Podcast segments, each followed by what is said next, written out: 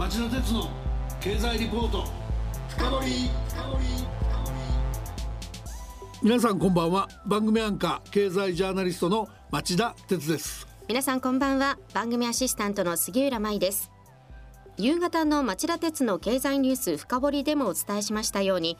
今夜の町田鉄の経済リポート深掘は日本経済研究センターの小林達夫政策研究室長をお迎えし緊急政策提言上景気浮揚よりコロナの感染収束を最優先せよというテーマでお送りします。はい新型コロナウイルスのパンデミックが勢いを増す中で東京都は明日から小池百合子都知事が要請した週末の外出自粛期間を迎えます。経済が歴史的なダメージを受けることが確実視されており巨額の景気刺激策を求める向きが多い中で、えー、この番組にいつも協力してくれている日本経済研究センターが緊急政策提言をまとめました。えー、僕は一読して対策金額が多ければ多いほどいいという今の風潮に安易に不和雷動はしない。本当に優先すべき課題は何かどういう順番で血税を投入していくべきかその道筋を明らかにするそういう日本経済研究センターの姿勢を感じました。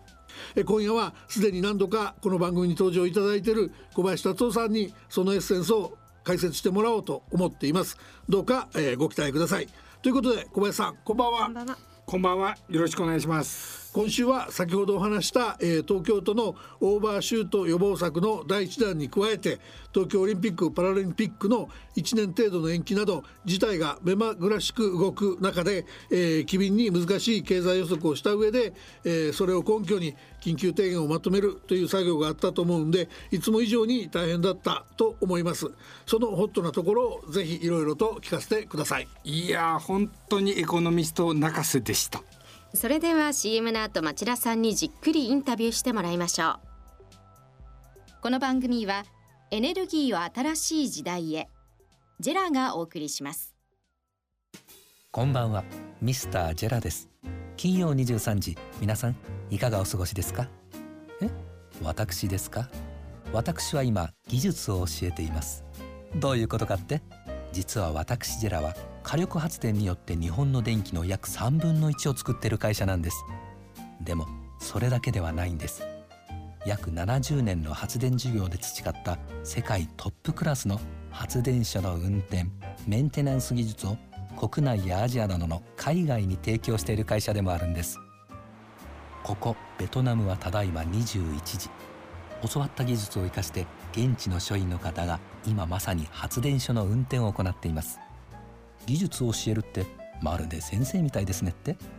確かに火力発電の先生と言えるかもしれませんね。照れくさいですけど。それでは皆さんまたお会いしましょう。エネルギーを新しい時代へジェラがお送りしました。町田鉄の経済リポート深掘ではまずプロフィールをご紹介します小林達夫さんは1989年に早稲田大学大学院理工学研究科修士課程を修了され日本経済新聞社に入社。編集局で科学技術記者になりました。その後1996年にボストン大学で経営学修士を取得。日本経済研究センターの研究員や日本経済新聞社の産業経済記者を歴任。2008年に日本経済研究センターに復帰。2014年からは現職の政策研究室長も兼任されています。小林さんまずはね新型コロナウイルス感染症危機を日本経済研究センターとしてどう見ているか聞かせてください。あの経済予測の前提になると思うんでどんな感染拡大予防策をやればどれぐらいで感染を収束できると見てるんですか？あのセンターはですね、うん、まあウイルスの専門家集団ではないので、はい、実は詳しいことは分からないんですが、うんうん、例えて言うとですね毎週感染者が1人から2人2人から4人4人から16人とまあ売買ゲームでこれ増えてるわけですね。例えばまあ感染者が今100人なら次の週は200人その次の週は400人まあこうやって増えていくと欧米諸国のようにあっという間に1万人2万人単位になるんです。まあ昨日から今日にかけてもアメリカがいきなり中国抜くとか強烈ですもんね。確かに。でこれに対してですねまああの先週まで東京なんかで捉えたまあ、テレワークをしてくださいとか時差出勤お願いしますとかイベント開催、まあ、自粛してくださいという程度ではですね実は感染のスピードはこれは遅くなるとは思うんですけど感染の拡大自体は多分止めること難しいと思うんですね。いずれまあ感染爆発が起きる可能性が高いと思っています。なるほどで感染速度をですねまあゆっくりにして時間稼ぎをしている間に治療薬とかワクチンの開発ができるということに望みを伝えていたというのがまあ実情じゃないかなと想像してます。なるほど。で北海道はですね2月末にまあ緊急事態宣言を出しました。まあこれあの強制力は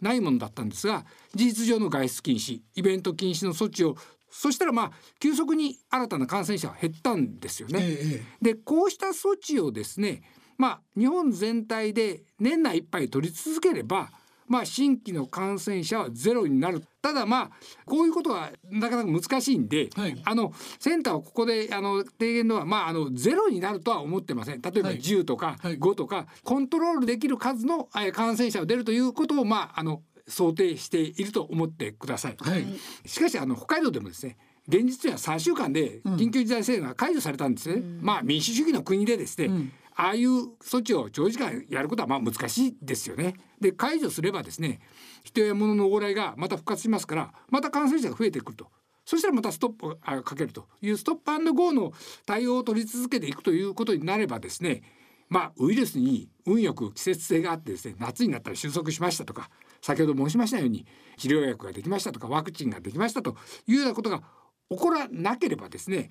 まあ収束に数年かかってもおかしくないと思ってます。なるほど。まあ本音ではものすごく時間がかかる可能性もあると見ておられるけども、だけど経済予測を作る上では、まあ1年ぐらいでそこそこのところに落ち着くんだということを前提にされてるっていうイメージで理解すればいいですね。あ、その通りです。わかりました。で、えー、そういう状況の中でね。一番経済対策的なことで優先しなければいけないことがあるとしたら、うん、それは何でしょう？あのですね対策で優先すべきことは実は感染の拡大防止なんですね。なるほど。これは人の動きを止めることを意味しているので経済活動が停滞してですね短期的には経済成長が犠牲になります。でもそれはやむを得ません。まあそこはおっしゃる通りですね、えー、今回の危機の本質はですね、えー、いつコロナ感染が収束するのかということに目処が立たないということなんですよね。うん、でそういう中でまあ広範囲なばらまき政策をやっても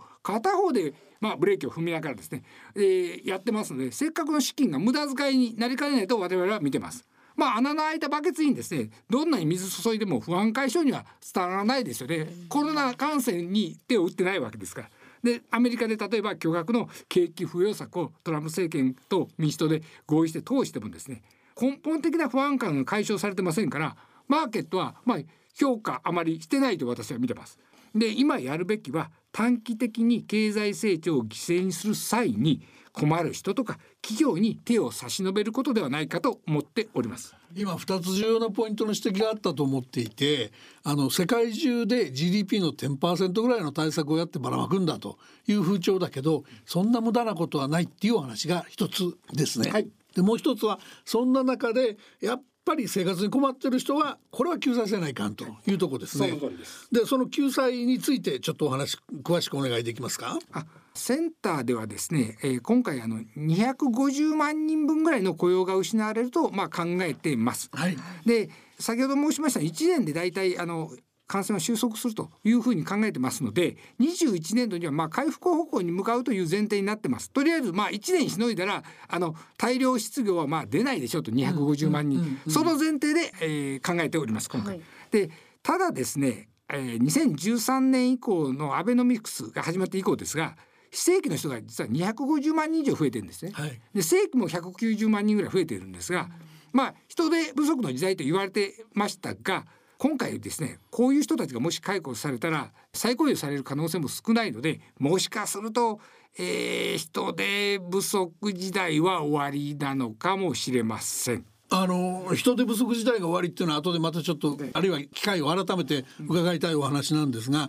その前にこの250万人の失業っていうとこですけどこれもやっぱり最初の前提と同じで下振れリスクを見てらっしゃるけど今回はこういう感じでと、はい、つまりその今非正規雇用って見ただけでも38%ぐらい日本の全体の中であるんで、はいはい、そういうところがばっさり切られだしたらとてもここでは収まらない感じもしますよね。あの中でちょっと計算したんですが、はい、例えばこの、えー、アベノミクス以後今申し上げたあの190万人の正規と250万人の非正規の方が全部あの解雇されたら大体9%から10%ぐらいの失業率になります。そうですね、えー、だからあのそんなあの、えー、バッサリあの言ったらその今の倍ぐらいの想定の失業者が出ても全然おかしくないと思ってます。あの小林さんプロだからもご覧になってると思うんですけど去年の9月ぐらいがそういう意味で言うとその失業率の底っていうイメージで、もうすでにそこから非正規50万人ぐらいあの3か月ぐらいで解雇されちゃってる人数減っちゃってるんですよね。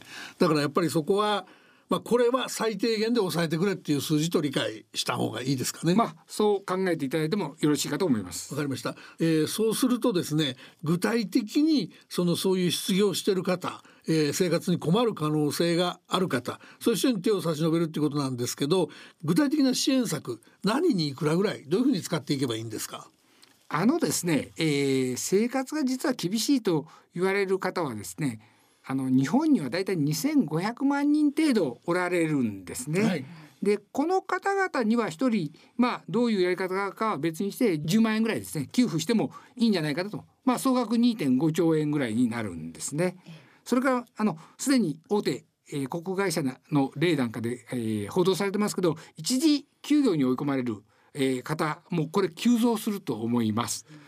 でいわゆる隠れ失業というやつですね。あの、あれですね、ANA が正規雇用のキャビンアテンダント8,000人のうちの5,000人ぐらいを一時帰給するなんて話も出てますもんね。まあそういう、えー、方々に対応ってこれはあの、えー、雇用情勢助成金というもので、うん、まあ給付されるんですけど、今回この方々とそれから本当に失業しちゃう方、はい、その両方まとめて大体2.7兆円程度かなと思ってます。なるほどで雇用保険の積立金は、まあ、4.5兆ぐらい今あるんですね、はいはい、だからまあ積立金でこの範囲で収まってるんであれば対応できると思いますただ先ほど申し上げたようなアベノミクス以後ですね増えた正規非正規の方が例えば解雇されましたという話になると積立金がまあ不足してしまいます。その時は一般会計からね1兆とか2兆とかいう金額をまあ当ぜざるを得なくなると思います。だから総額はですね、困っている方に2.5兆。それから、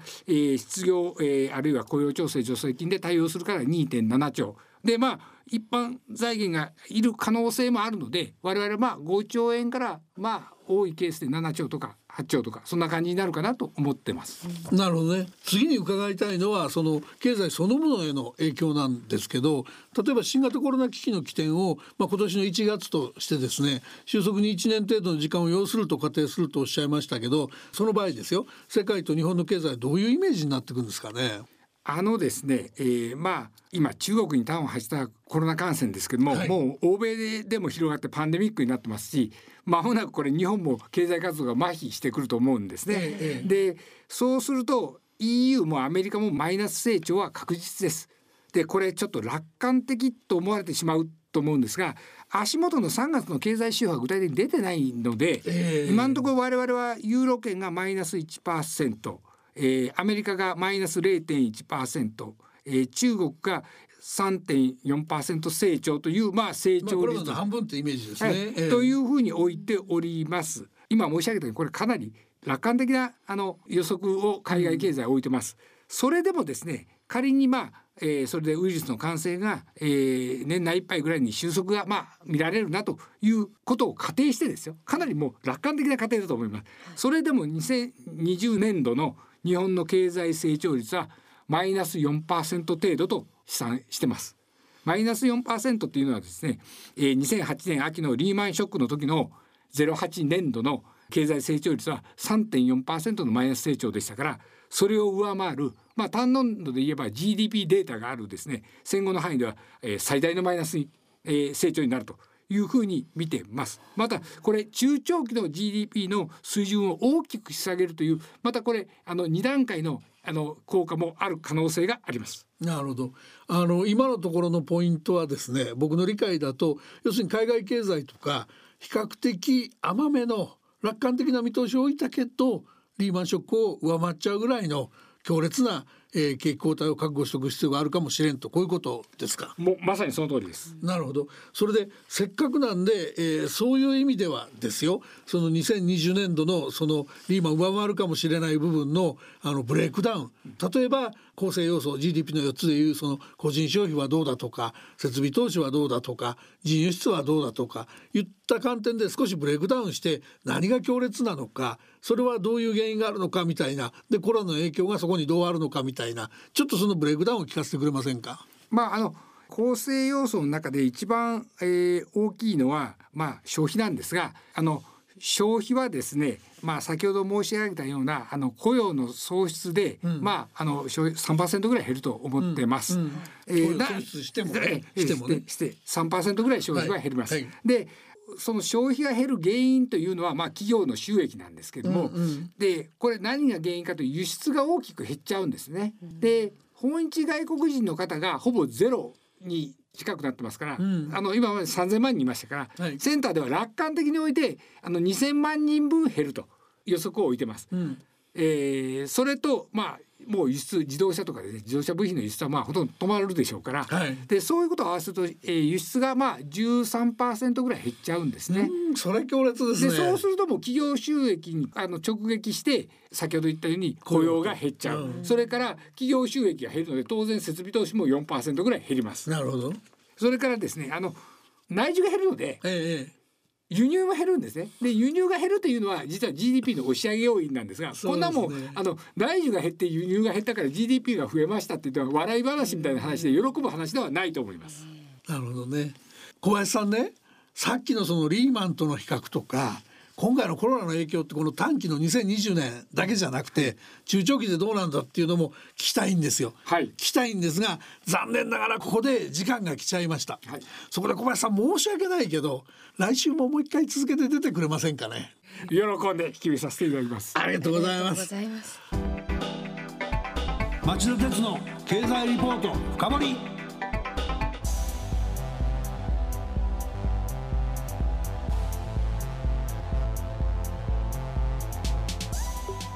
杉浦さん、はい、小林さんのお話どうでした？いや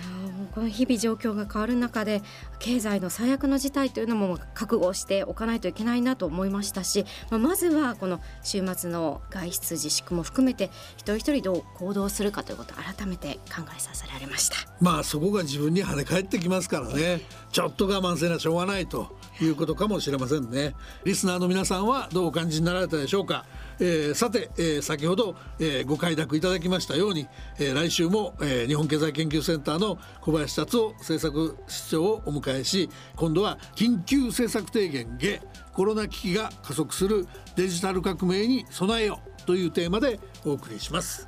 来週も金曜夕方4時の町田鉄の経済ニュースカウントダウンから3つの番組でお耳にかかりましょう。それでは皆さんまた来週